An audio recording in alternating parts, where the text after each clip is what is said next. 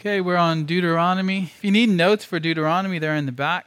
We're going to add a little bit to them today. And then if you could just set them maybe on that row right there where people come in. Anybody else need notes? We're about halfway through Deuteronomy. Survey of Deuteronomy. Is that in the Old or New Testament? What do you think, Greg? Deuteronomy? It's in that part of the Bible that many Christians have forgotten or cut out. You know that, that that's a heresy that goes way back. Um, in the second century, there was a famous Christian named uh, Marcion, and he did not like the Old Testament, so he cut it out. And then he cut out every quote of it in the New Testament, and then he cut out every mention of the Jews in the New Testament.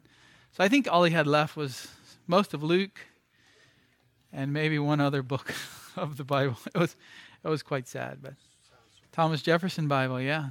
Yeah, he cut out everything that offended him and left the principles, moral principles the Jefferson Bible. We're, we're so uh, advanced now. He never published it, you know, he just made it for himself. But now, in the last couple of years, someone's decided to start publishing it. So, the Jefferson Bible. Well, let's pray and then we'll begin.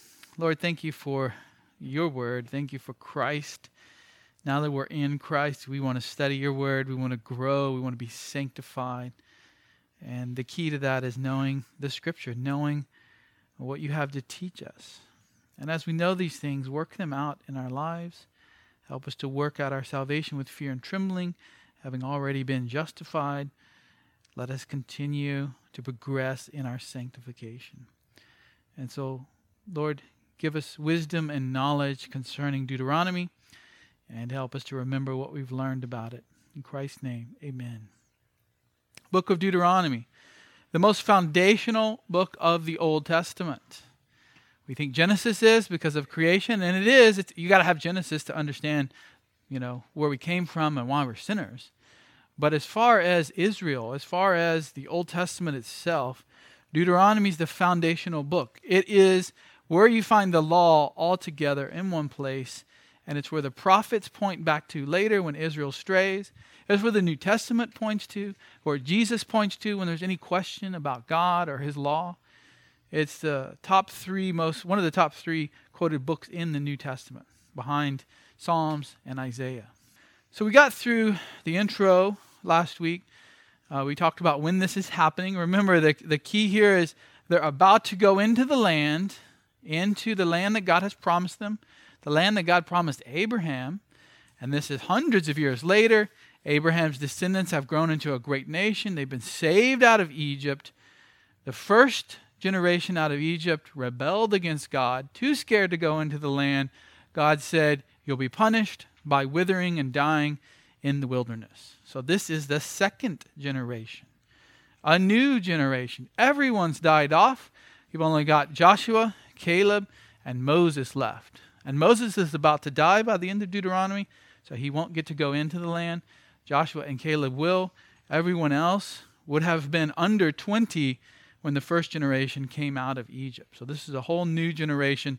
They need to hear God's word preached to them so they know who God is and they know what's expected of them. So Moses does that. He is the mouthpiece of God and he speaks. It's kind of funny, you know, Moses in Exodus says, I can't talk, right? I got, I got a speech problem. Send Aaron. He's greater. And God says, okay, I'll send Aaron. And then here's Moses in the book of Deuteronomy giving these multiple chapter sermons how long did he speak for that day? You know, was this multiple days that he talked? And uh, the preacher of the Old Testament is Moses.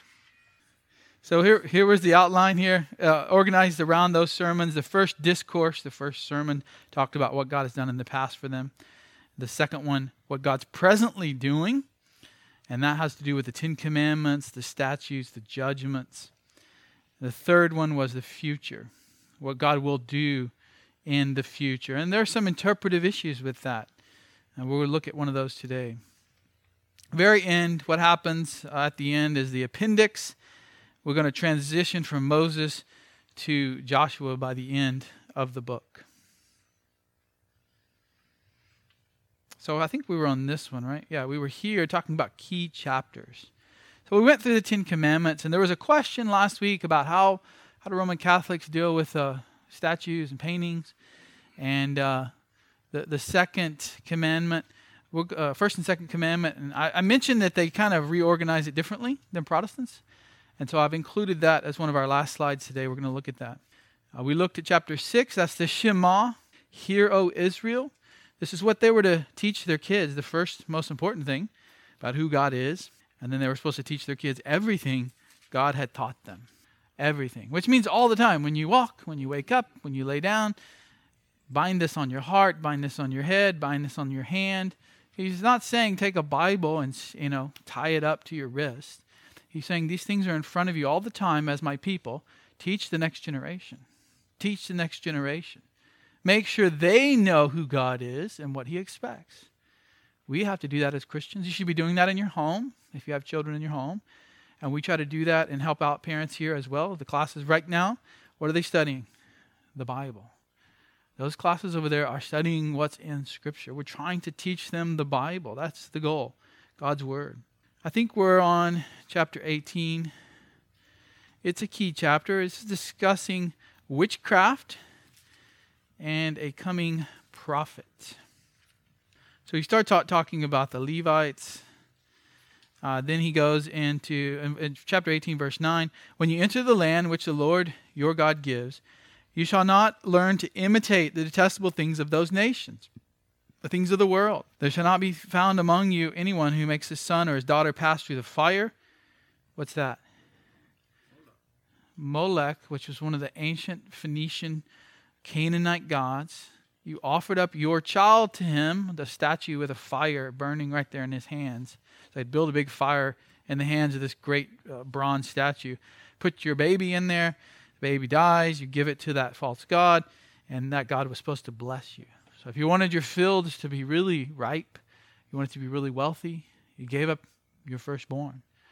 I think this has been rightly compared to abortion today. People want to have their own life, they want to be able to do what they want, and often they feel pressure from others, and they go and they give up their child to death so they can have the life they've always planned. By the way, you know where you can go see a real almost uh, ancient size statue of Molech today? Rome. In Rome, outside the Colosseum. They've rebuilt it. Some guy rebuilt all these pagan statues from Carthage, and he's taking them on a world tour. And they let him place it right outside the doors of the Colosseum in Rome, which has to be, yeah, the, the Colosseum's owned by the Vatican, so they had to okay the statue of Molech with his hands like this and all these eyes and stuff uh, I think it's like eight or nine feet tall. So you see it if you go to Rome anytime in the near future. All right, continuing here, we're in uh, Deuteronomy 18, uh, verse 10. There shall not be found among you anyone who makes his son or daughter pass through the fire, so don't kill your children. One who uses divination, one who tries to, to see into the future or use some sort of, uh, we, would, we would just say, demonic practices today but they would have called it sorcery, witchcraft, um, to see into the minds of the demons. And one who interprets omens, the ancient world was was rife with this. They would cut open a goat, cut open a chicken, throw the blood around, take the spleen out, take the liver out, look at it, and that told you if you were going to be successful in battle. So you always, before you went into battle, you got to sacrifice an animal. Look at the liver. The liver was nasty well, the battle was not going to go well. And so you just sacrificed another one. You just kept going till you found a good one. Then you could tell the general, let's go to battle. And it was the same in your house, in your business as a pagan. God's saying, don't be like those pagans when you go into the land. Or sorcery. Sorcery is just the general practice of trying to, to use um, spiritual and physical, even, um, we would just say, miracles when it's used in a good way. Miracles, wonders, but if you use it for evil, if you use it from the power of Satan, that's often called sorcery, witchcraft. Now we know as believers we can't even do miracles. That was Christ and the apostles. That's God's prerogative. If you want to see a miracle, in other words, you're supposed to go to God and pray that He would do that. In ancient times, as an Israelite, you are not to go to some demon or false god and try to do sorcery. And so he's very strong against that. Whoever does these things is detestable to the Lord. Moses says, because, uh, because of these detestable things, the Lord your God will drive them out before you. So, one of the reasons they're going to push out the Canaanites is because they do these evil things. You shall be blameless. before the Lord your God.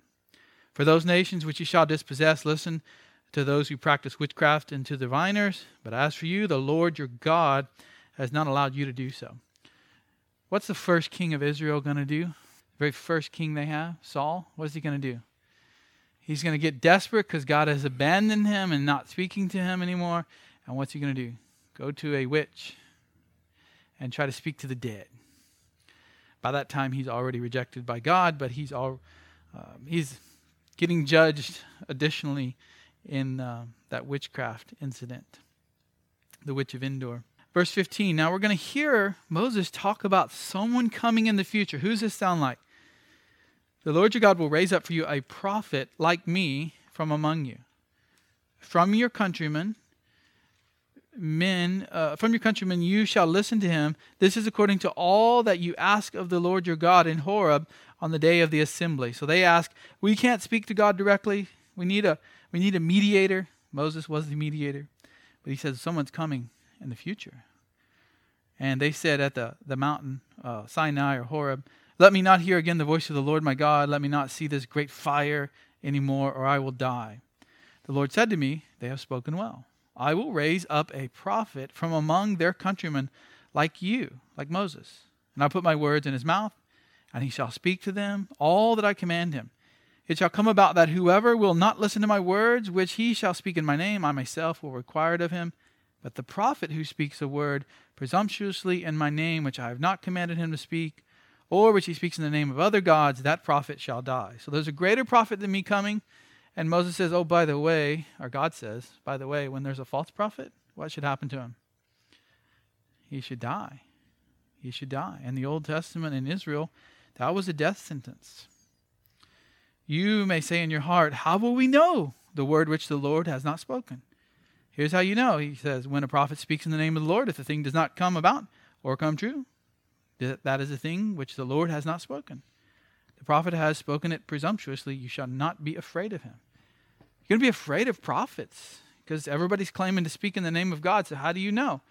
Well, one of the tests, there's a couple of tests in the Old Testament, or three in the Old Testament. Well, one of them is, does it come true or not? So we, even modern day prophets uh, who claim to be prophets, we don't even have to really get into the debate whether prophecy continues or not. We might get into that debate. But if you're talking to someone who believes that, you might just say, Has this prophet always been accurate? Has, has Mike Bickle at International House of, not pancakes, but uh, International House of Prayer, IHOP, has he always been accurate? And he himself, one of the more famous prophets, um, says that he's only accurate about 60% of the time. So it doesn't mean that we are to, you know, go out and stone anyone today. This was the nation of Israel ruled over by Israel's priests and Israel's king. But we can learn a principle here that the prophet of God is always right. And the one who's coming in the future, he will always speak for God. Who's that going to be? Jesus. So they're already looking in the in the days of Moses, they're already thinking about someone's coming greater than Moses. He's our he's our favorite guy. He's our most famous man, we all want to be like Moses, but there's someone better than him coming? Yes, yes. Chapter uh, 28 is about blessings and cursings. Blessings and cursings.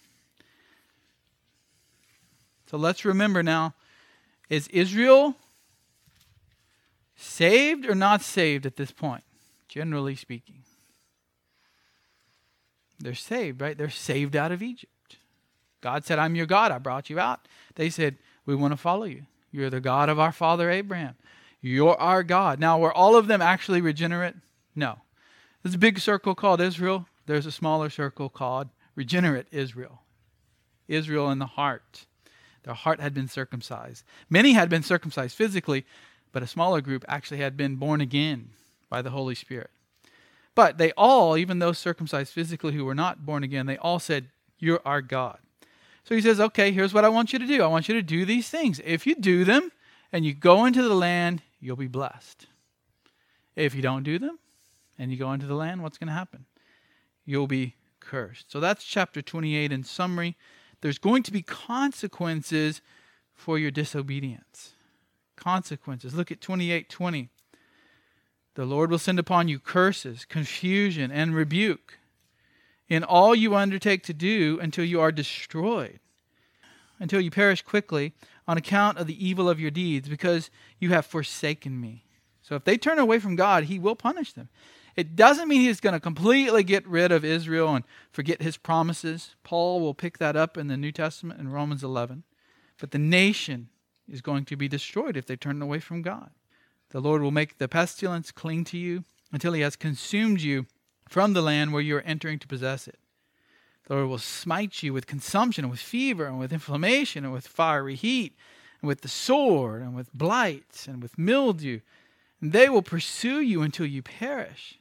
The heaven which is over your head shall be bronze, and the earth which is under you iron. It's not a good place. You don't want to be in that, that kind of situation. The Lord will make the rain of your land powder and dust. From heaven it shall come down on you until you are destroyed. So if they obey, things will go well with them. They'll be blessed. And they were at times under certain kings. Even though David was a sinner, generally the nation was blessed. Even though Solomon eventually went astray with the wives and with all the pagan gods, at the beginning of his reign, he was the wealthiest man in the world, the wisest man in the world. And then after that, we see a series of bad kings, sometimes a good king occasionally, Bad kings, bad kings, worshiping false gods. Why did they get taken into Babylon? Why did the city of Jerusalem get destroyed? Number one reason paganism. They turned away from God and turned to another God. And Moses is telling them, here's what's going to happen if you do that. Here's what's going to happen if you do that. He's telling them almost a thousand years before it actually will happen. He says, Look, if you disobey and turn to other gods, God will destroy you. What happens about 900 years later? Long period of disobedience and turning to false gods, and God comes and destroys them with the Babylonians. God is not just going to sit back and watch sin continue amongst his people or amongst the world in general. All right, 32, we're getting near the end here. 32 is a Song of Moses. If you haven't read the Song of Moses, you should read it. Moses was pretty good. I don't know why he's complaining to God in Exodus that he can't speak. Seems like he can speak well. Seems like he can write poetry well. I mean, I can't do both of those things. I don't even know if I can speak well sometimes, much less write poetry. And uh, here he is writing. He was also a, in one of the Psalms. Uh, I think it's Psalm 90, somewhere around 90. Moses has a psalm in there too. So, Song of Moses, and then the death of Moses at the end. So let's read chapter 34. Now Moses went up from the plains of Moab to Mount Nebo, to the top of Pisgah, which is opposite Jericho. And the Lord showed him all the land. So he's not going to get to go into it, but he's at least going to see it. He's at least going to see it. Gilead as far as Dan, and all Naphtali, and the land of Ephraim, Manasseh, all the land of Judah as far as the western sea, and the Negev, and the plain, and the valley of Jericho, the city of palm trees, as far as Zoar. Then the Lord said to him, this is the land which I swore to Abraham, Isaac, and Jacob, saying, I will give it to your descendants. I have let you see it with your eyes, but you shall not go over there. Why can't, why can't he go? Yeah, he struck the rock twice out of anger. Out of anger. And that's disobedience to God. God didn't tell him to do that. He went ahead and thought he would do that. He was angry at the people.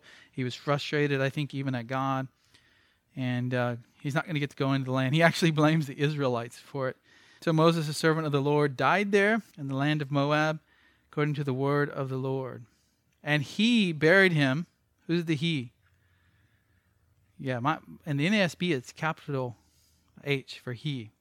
Other translations don't always capitalize um, the pronouns for God, but it's he. God buried him in the valley in the land of Moab, opposite Beth Peor. Why do you think God buried Moses and not the people. They would worship him. They, I mean, just look at, at so called Christianity in, in Israel today. In the Holy Land, you go there, what do you see? Shrines, idolatry. And these are actual sites where Christ, you know, probably was crucified, where Christ uh, supposedly uh, was in the upper room, where Christ was uh, supposedly buried, and they build these huge shrines and all this pagan idolatry stuff. Imagine what Israel would have done with Moses. So they don't get to know where he's going to be buried. God takes his body away. Uh, Jude talks a, a, bit about that with uh, Michael the archangel fighting with Satan over the body of Moses. Um, verse 7 Although Moses was 120 years old when he died, his eye was not dim, nor his vigor abated. He had no real effects of age. I mean, he probably looked older, but it wasn't like he was just barely getting around at 120. God had blessed him, God had preserved his life.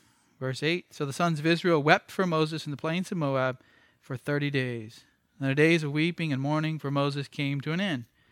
Now Joshua, the son of Nun, was filled with the spirit of wisdom. For Moses had laid his hands on him, and the sons of Israel listened to him and did as the Lord had commanded Moses. So now Joshua is going to take over. Moses has passed the leadership to him. This is in God's wisdom. God had already set this up. Remember, Joshua was the one guarding the tabernacle. He's sort of Moses' right hand man for some time now. Verse 10 Since that time, no prophet has risen in Israel like Moses, whom the Lord knew face to face. So Moses got to speak with God face to face. Even Joshua won't get that. For all the signs and wonders which the Lord sent him to perform in the land of Egypt against Pharaoh and all his servants and all his land, and for all the mighty power and for the great terror which Moses performed in the sight of all Israel. So here's a fun question Who wrote this last chapter of Deuteronomy? Moses wrote the Pentateuch, right, from beginning to end, but who wrote this chapter? And it's still part of Deuteronomy. Could be. I mean, we don't know. It could be Joshua. I, I lean towards Joshua because that's the, the next book, right? And, and who wrote Joshua? Probably Joshua. But we'll, we'll come to that. I think also Joshua's death gets recorded, doesn't it, at the end of Joshua? So we'll come to that next week. But yeah, at the very end. So here's where liberals will go, and sometimes even conservatives. They'll say, well, we know Moses didn't write the end because he's dead. This is after. This is what happened after he died. So I really can't say Moses wrote any of it. Maybe he wrote some of it. Maybe other people wrote some of it. And you can kind of see the logic that they go with there. I don't think that's right. Jesus said Moses. All five books he just called Moses, right? There's Moses and the prophets and the Psalms. So Jesus thought Moses wrote all of it. I'm sure this little ending attachment would be by Joshua, still inspired scripture, though. Joshua wrote Joshua, so I got no problem with another inspired author writing the last little bit of Moses' life. But it is interesting how liberals will try to pick at Moses as the author, just using that last chapter. Okay, key passages. Don't add or subtract from the word. This an important passage? Very important. Many want to add or subtract. Sometimes they don't say that, but essentially, what they're believing and saying is that God's word continues to be added to. You shall not add, you shall not add to the word which I am commanding you, nor take away from it, that you may keep the commandments of the Lord your God which I command you. Don't add anything to it. No more to be written from the mouth of Moses. No more to be written down. Now, this is Old Testament, right? So there's going to be more added after Deuteronomy. That's not the point. Don't go back and insert things into the first five books that weren't there to begin with. That's the idea. Where do we see this picked up in the New Testament? At the very end of the Bible, in Revelation. Anyone who adds to the prophecy of this book will be cursed. All the cursings of the book will be brought upon them. So that's the last book in the Bible. Even though it's talking about the prophecy in Revelation, since it's the last book, Nothing else is going to be added after. There is nothing else. So don't add to Scripture. It's said in Deuteronomy, it's said in Revelation. Let's go there. That's going to be the test and death for false prophets. We did read about that in, in 18. So in 13, if a prophet or a dreamer of dreams arises among you and gives you a sign or wonder, this is chapter 13 of Deuteronomy, the sign or the wonder comes true, concerning which he spoke to you, saying, Let us go after other gods, whom you have not known, and let us serve them. You shall not listen to the words of the prophet or that dreamer of dreams. So even if he does, if he says this is going to happen and it comes true, because that was one of the tests we saw in 18, we're not done testing the guy yet, are we? Because if he has bad theology, which means in this case telling you to follow false gods, he's not right. So we've already saw two tests of a, of a prophet. What are they? He has to be 100% accurate if he's from God, and he can't lead you astray with heretical theology. And in the case of 13 here, heretical theology is go follow another God. We have lots of different uh, heretical theologies with prophets today, don't we? 21. Death for incorrigible children. Mm, this ought to scare some kids in the room right here. 21:18. If any man has a stubborn and rebellious son who will not obey his father or his mother, and when they chastise him, he will not even listen to them. Then his father and mother shall seize him and bring him out to the elders of the city at the gate, at the gateway of his hometown. They shall say to the elders of his city, This son of ours is stubborn and rebellious; he will not obey us. He's a glutton and a drunkard. Then all the men of his city shall stone him to death. So he shall remove evil from your midst, and all Israel will hear of it and fear. Yeah, they're talking sons, and I think it's going to be an adult son at this point. This is an adult son. You've been you've raised him in your home. You taught him the word of God. You've taught him about God, and either he he starts teaching paganism, or he's a drunkard and a glutton, and essentially there's a death penalty according to God's law, and parents have to be the first ones to acknowledge that. Because what would typically happen in most societies is that the town would say, God's law says this person should die. Parents would say, well, you know, he's the nicest guy in the world. He'll never do such a thing. I can't believe it. Right? Well, the law of God says here's what you're supposed to do. So I think I think God put it in there. The parents had to be the first ones uh, to be at the forefront of his execution. Um, as Christians, again, we're going to come to it, but we're not under the Mosaic law, so we shouldn't be trying to do this. But this is a this is uh, similar, analogous to excommunication in the church or church discipline. So, you know, somebody's raised up in the church. They're an adult. They join as a member. We have to excommunicate them because of drunkenness, un- unbelieving lifestyle. The parents ought to be in agreement with that and not fight against it. So John Piper had to execute, uh, not execute, excommunicate his own son from his church. And he was the guy who led, of course, he's the pastor of the church, but he's the guy who led the the church discipline against his son, who was a grown man who had turned away from the Lord. Eventually, he got restored and he repented and came back, of course. But uh, there's a man who had to stand up in front of a church of hundreds, maybe a thousand, and tell them that his own son had walked away from the faith. Eli, did Eli do anything with his sons? Yeah. And even Samuel, you know, his sons sort of uh, had free rein, but especially Eli's sons. So Eli did nothing. Eli sat back and just let it all happen. And of course, God came and, and poured out his judgment on those boys, or they were grown men. But laws concerning seductions, lay, that's just the lie with a woman. It's not your wife. Let's go look at that. Um, this is interesting. Where do we get the idea in Christianity that if a man gets a woman pregnant, he's got to marry her? And is that even the right way to think about it? So 22, 28. If a man finds a girl who's a virgin, who is not engaged, seizes her and lies with her, they are discovered. The man who lay with her shall give to the girl's father fifty shekels of silver. She shall become his wife because he has violated her. He cannot divorce her all his days. So that's, this is for neither one of them are married. There's other laws that are going to speak about if they're married and commit adultery. We saw some of those in Leviticus. So, um, what's happening here? Well, this is the way that they're going to take care of this young girl. This, these two went and sinned together, and uh, you know it's not as if this young man can go on with his life, create his own family. God says, because she's not going to probably get married. If if this becomes known in the camp in the city, then she's done. She's a, she's by herself the rest of her life, and so he's got to marry her. Now, does this apply to the New Testament Christian? Don't have 50 shekels, that's one thing, right? Now, I'm going to agree that doesn't apply to New Testament Christian, but in saying that, we're not saying that that's not a sin. It's still a sin, but we're not under the Mosaic law. We'll come to that hopefully today. But um, for a long time, it's sort of been tradition within the Christian cultures, Christian nations, that if this happened, particularly if she got pregnant, that they had to get married. That was required, and here's the verse to point out. This actually comes up because what does the New Testament say about marrying a non Christian? Should you marry a non Christian if you're a Christian?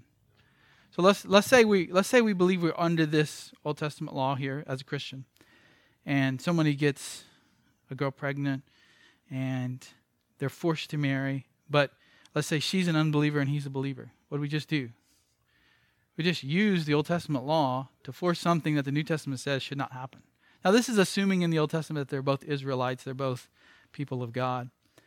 But we can't just take these laws and just transport them over to the New Testament and say, that's it, cut and dry, easy.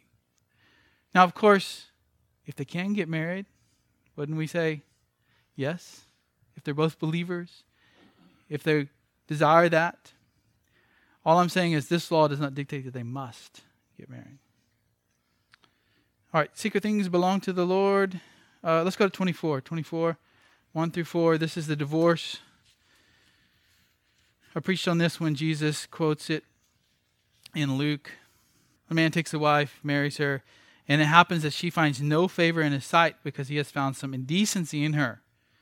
So this is not like the rabbis taught, right? She cooks bad food, she burnt my meal, I can divorce her. That's what the rabbis of Jesus' day thought. What's the indecency here? Some sort of sexual immorality.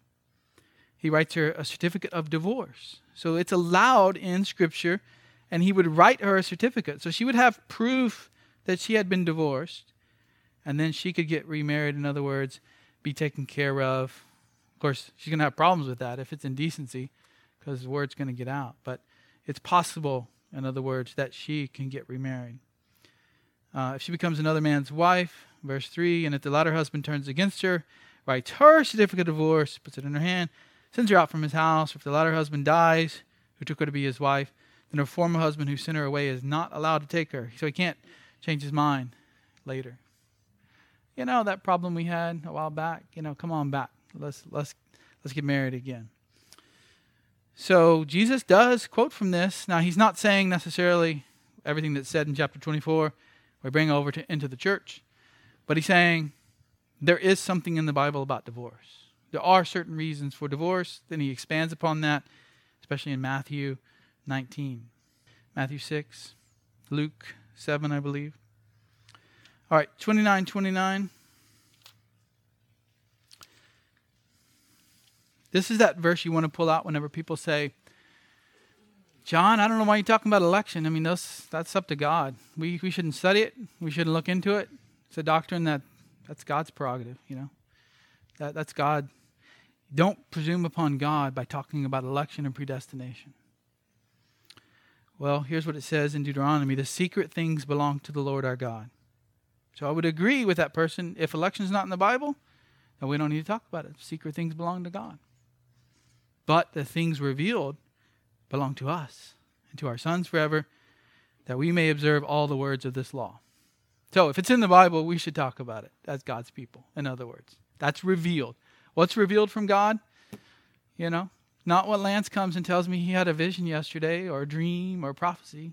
I don't know if that's from God. Probably not if it's Lance, right?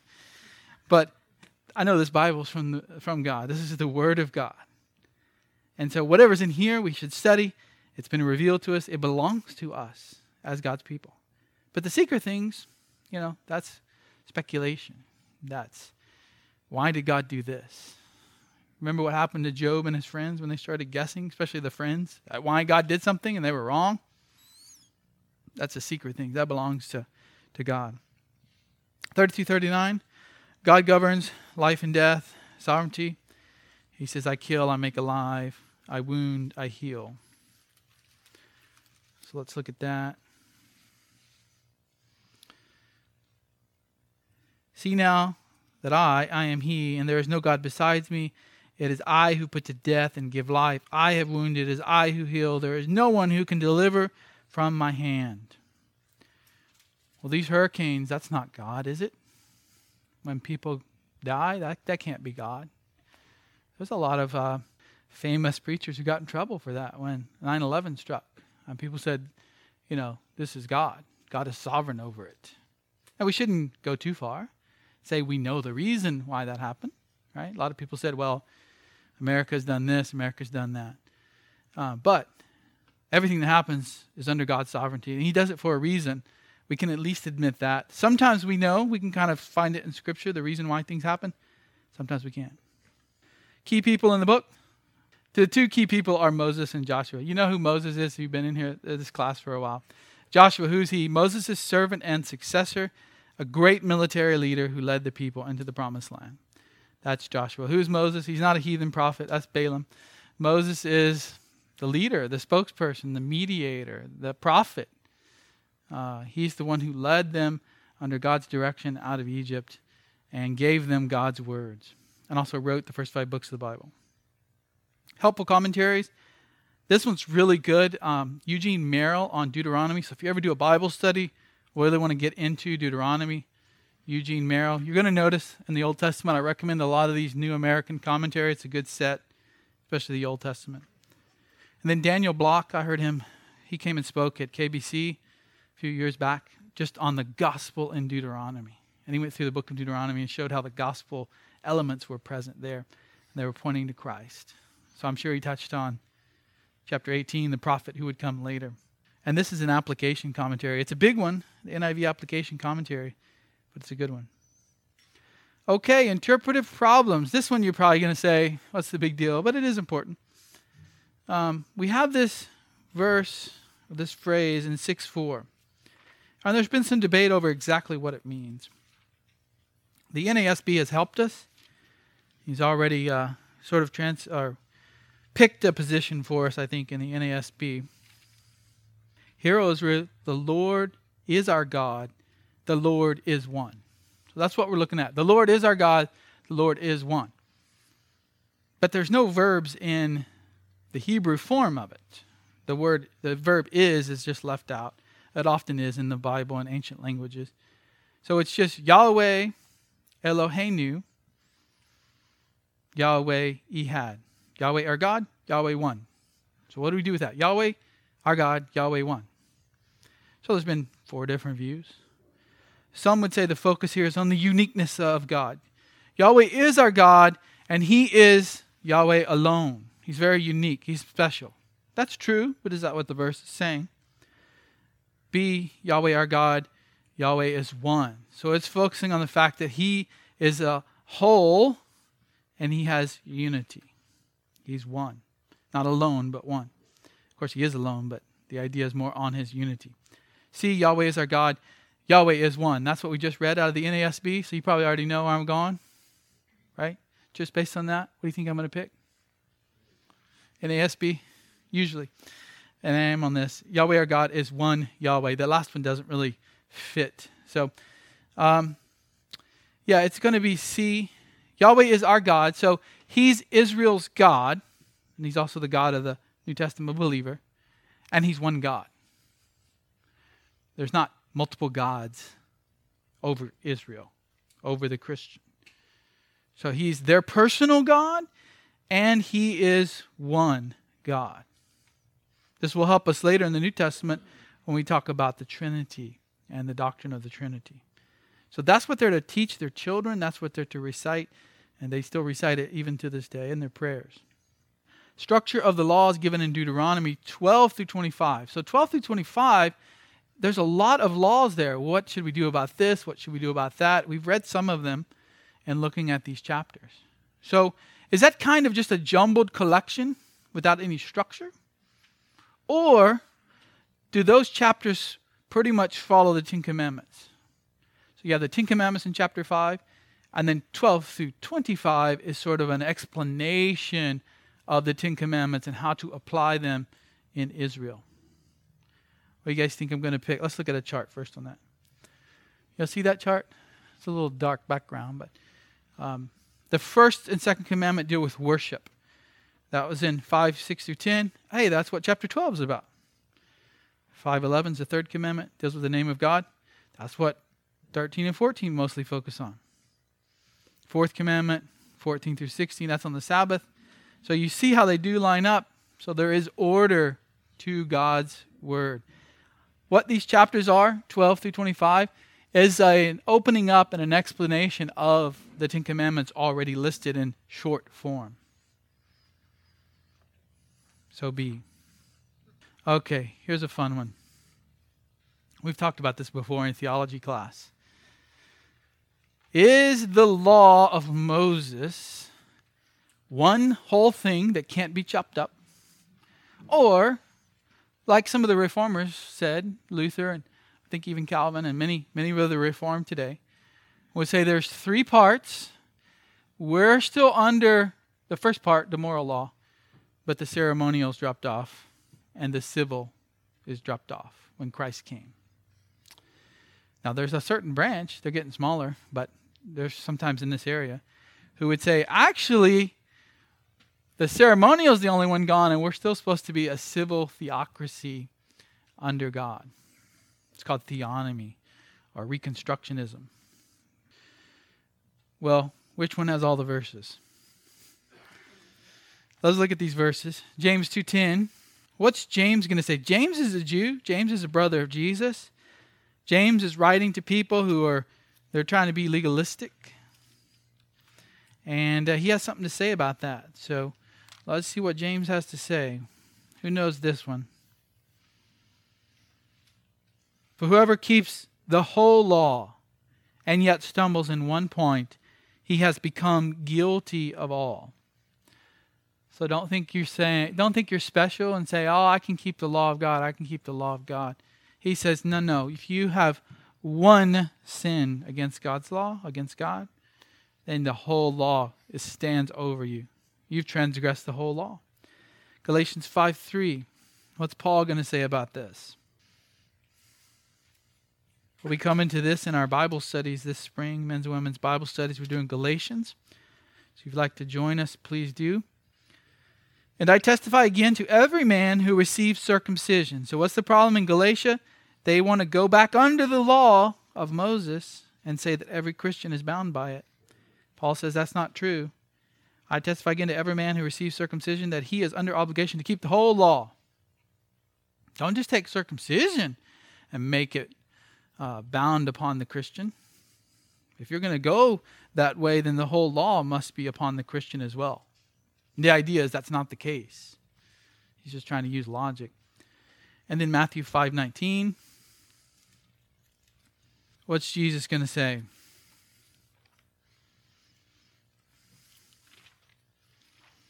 Is the law together or is it in three pieces?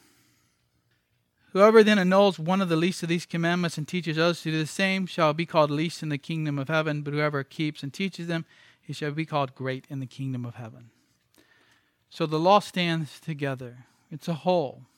It's the Mosaic law. It's the Mosaic covenant. There's a covenant that goes along with it. In fact, the covenant's the main thing. The law is part of the covenant.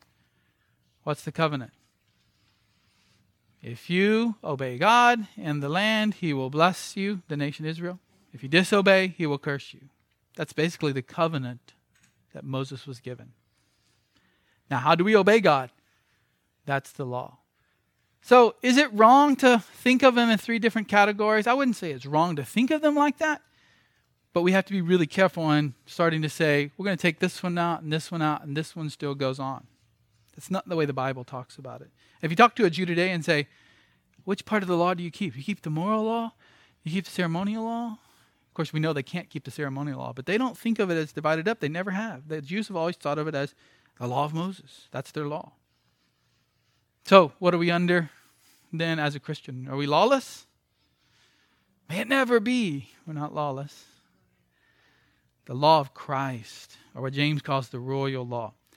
So, we don't have time to go into the comparison, but essentially, the law of Christ is going to sound very similar to what often the reformers called the moral law in Moses. Why would that be so similar? Same God? Same expectations for holiness? Yeah, same expectations for holiness. So there's going to be a lot of similarities between the Ten Commandments and all the teachings of Jesus. There's going to be a lot of similarities between what God expects of Israel and what God expects in the New Testament life. But that ought not to lead us to start chopping up the law, sliding these little boxes out. It's fully replaced, Jesus says. He has come, and the law is no more for the Christian, but He's given a new law. He's given a new law. All right, the covenants. This is a fun one. Really, the covenant, I think, singular, but let's look at chapter 29. Deuteronomy 29. I sort of hinted about it last week. Starting in the beginning here. These are the words of the covenant which the Lord commanded Moses to make with the sons of Israel in the land of Moab. So he's about to give them some words, some commandments. And it's a covenant. And it's one that's made in the land of Moab besides the covenant which he had made with him at Horeb. What's Horeb again? Horeb is Sinai. It's another name for Mount Sinai. So down in the wilderness, Mount Sinai is where they went when they came out of Egypt. They went up to Mount Sinai, burning bush. Moses received the Ten Commandments, the Mosaic covenant. Truly, the, the Sinaitic covenant is a better name for it because it's not like Moses gave it. It was the covenant given at Sinai, or we might call it the Israelite covenant. But we'll just go with Sinaitic covenant because that's what's in this list here. Okay, so what is this covenant? And he goes on in chapter 29. Uh, he summons them all. He begins to recall what's happened here.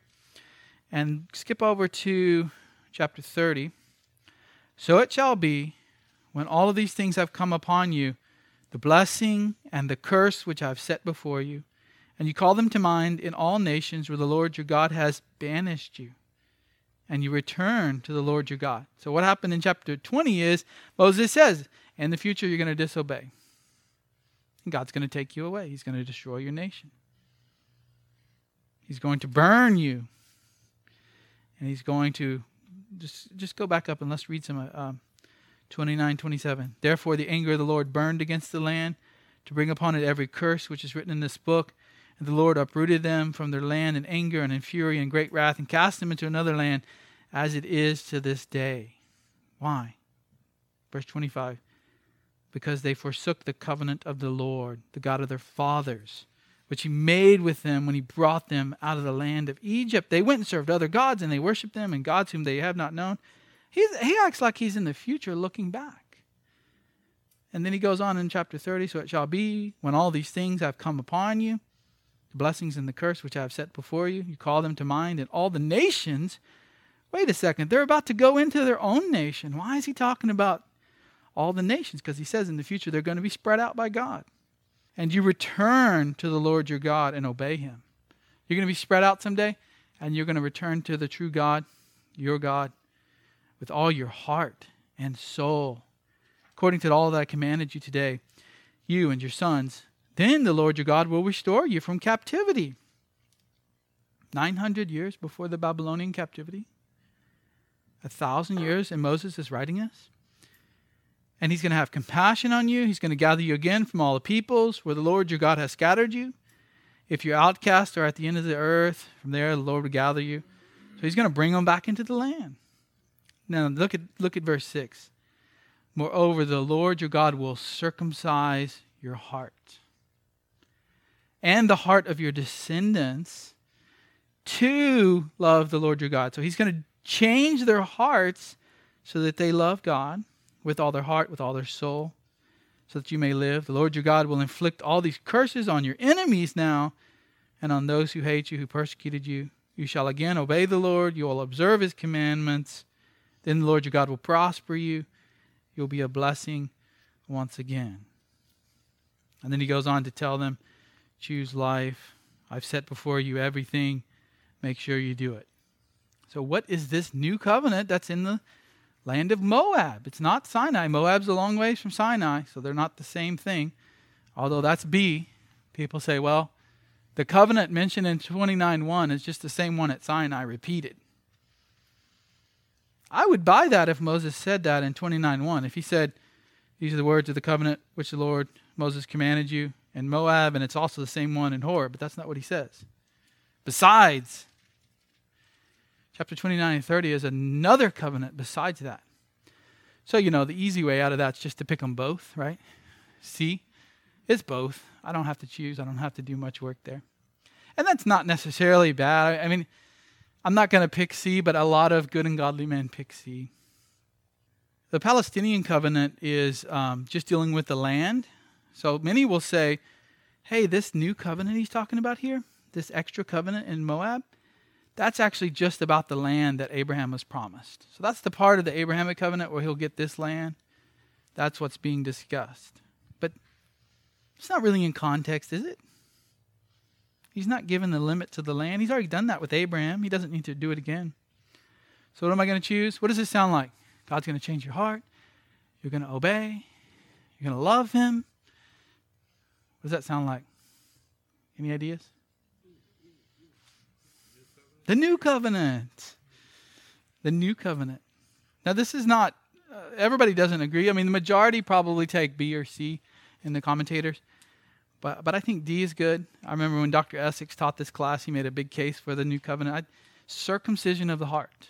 That's actually something Paul uses in the New Testament to describe what happens in a person's heart when they're born again. And it, it's not the Sinaitic covenant because he's saying they're going to they're going to turn away, then be brought back. And so if you read Ezekiel 36, Ezekiel is prophesying that God's going to bring you back into the land. He's going to wash you with clean water. His spirit's going to come upon you. He's going to take out the heart of stone, give you a heart of flesh. Then you'll want to observe his statutes. Then you'll want to observe his commandments. So, this is a preview of the new covenant, which is pretty amazing if you think about it. They haven't even disobeyed yet. They haven't even gone into the land to set up their kingdom, set up their nation. He's already telling them what's going to happen. Does that change their mind? They still, as a nation, go and rebel. They just forget, right? I mean, do you remember? Is it Hezekiah, I think, or Josiah, one of those kings? They're like, oh, we found the Bible in the temple. We found the book of Deuteronomy. You know, it was buried in there somewhere, and we were cleaning some things out. Look, we found the Bible, and they have a whole re- they have a revival. They have a celebration in Israel. They forgot the scriptures. They forgot what Moses said would happen to them, and they weren't going back and reading this book like they're supposed to. Remember, the king's supposed to make his own copy of Deuteronomy when they have a king someday. And he didn't do it.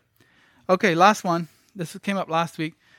How do we order the Ten Commandments? I bet you didn't know there's different orders to the Ten Commandments. Do we take the Reformed Protestant view? There's, by the way, there's no Arminian Protestant view because where'd the Arminians get everything? From the Reformed Protestants, and then they just changed election and stuff. Eastern Orthodox and Jewish, or the Roman Catholic and Lutheran? What do you guys think I'm going to choose? All right, here's what I'm talking about. Just look at this top part of the chart here. The Jews, now not Jews today, they have a little different order, but according to the Talmud, the, the ancient Jewish records of what they believed, extra biblical writings, that's how they, I am the Lord your God, which we would call the preface. And then the you shall not start. So they would say, I'm the Lord your God, and then you shall not have any other gods before me. That's the first commandment. Second commandment, you shall not make for yourselves an idol. Don't make statues and call it God and worship it. Don't go through statues and idols to worship God. And then on down the list. Okay. Anglican, Reformed, and other Christians. What do you guys think I'm going to pick here? You think I'm going to be Jewish, Orthodox, or Roman Catholic today? What do you think, John? You think I'm going to go with the reform? The reform, what, what your Bible probably shows here when you look at it, if you were to look at Deuteronomy 5, it shows it by paragraphs. So that's how you would see it in your Bible by paragraphs. Each commandment is a paragraph, and by the time you get to the last few commandments, if you have a, a paragraph tab Bible, each one will start on its own tab at the end. So, what's the difference here? Not much. I mean, we're pretty much following the Jewish order we just call that first little part the preface. It's not actually a commandment, it's just stating who God is before he gives the commandment. Okay, Greek Orthodox or Russian Orthodox, uh, different Eastern Orthodox is a general term. What they do? Pretty much the same thing. They just include the preface. Roman Catholics and Lutherans, though, what they do? They grab the second commandment and stuck it in the first commandment. So the first commandment is about you shall have no other gods before me. There is no commandment for them in their mind, you shall not make for yourselves an idol. They would say it's not an idol. They're just praying through it. They're just thinking about it. It's not worship. So you have here the first and second commandments combined together. So they would say, There's nothing about not having an, a statue. There's nothing about not having paintings. There's nothing about not having little, what, we call idols. It's all about not having other gods. As long as that thing helps you focus on God, there's not a problem. And then they reordered to make up for it down here. They split the you shall not covet. So the ninth commandment, you shall not covet your neighbor's wife. The tenth is you shall not covet anything else. You gotta you gotta make it ten by the time they get done. So they split that out. So in their minds, they're not worshiping an idol, it just helps them to worship God. But in everybody else's minds, that's two different commandments. And where am I going to fall? Reformed Protestant, of course. I think that's the, the you shall not, if you just follow the flow, uh, that's how it's going to work out. If you have questions about that, let me know. Next week, we begin, um, we begin Joshua. So read through Joshua, a quick read. You can speed read it. You'll be ready for class in a week. Lord, we are grateful so much for the book of Deuteronomy. Even though we're not under the Mosaic law, we can learn much from it. And it's quoted in the New Testament. There are many principles there. There are many things there that teach us about you. They teach us about your people. They teach us about what you expect. So help us to love that book, to study it, and to read it. In Jesus' name, amen.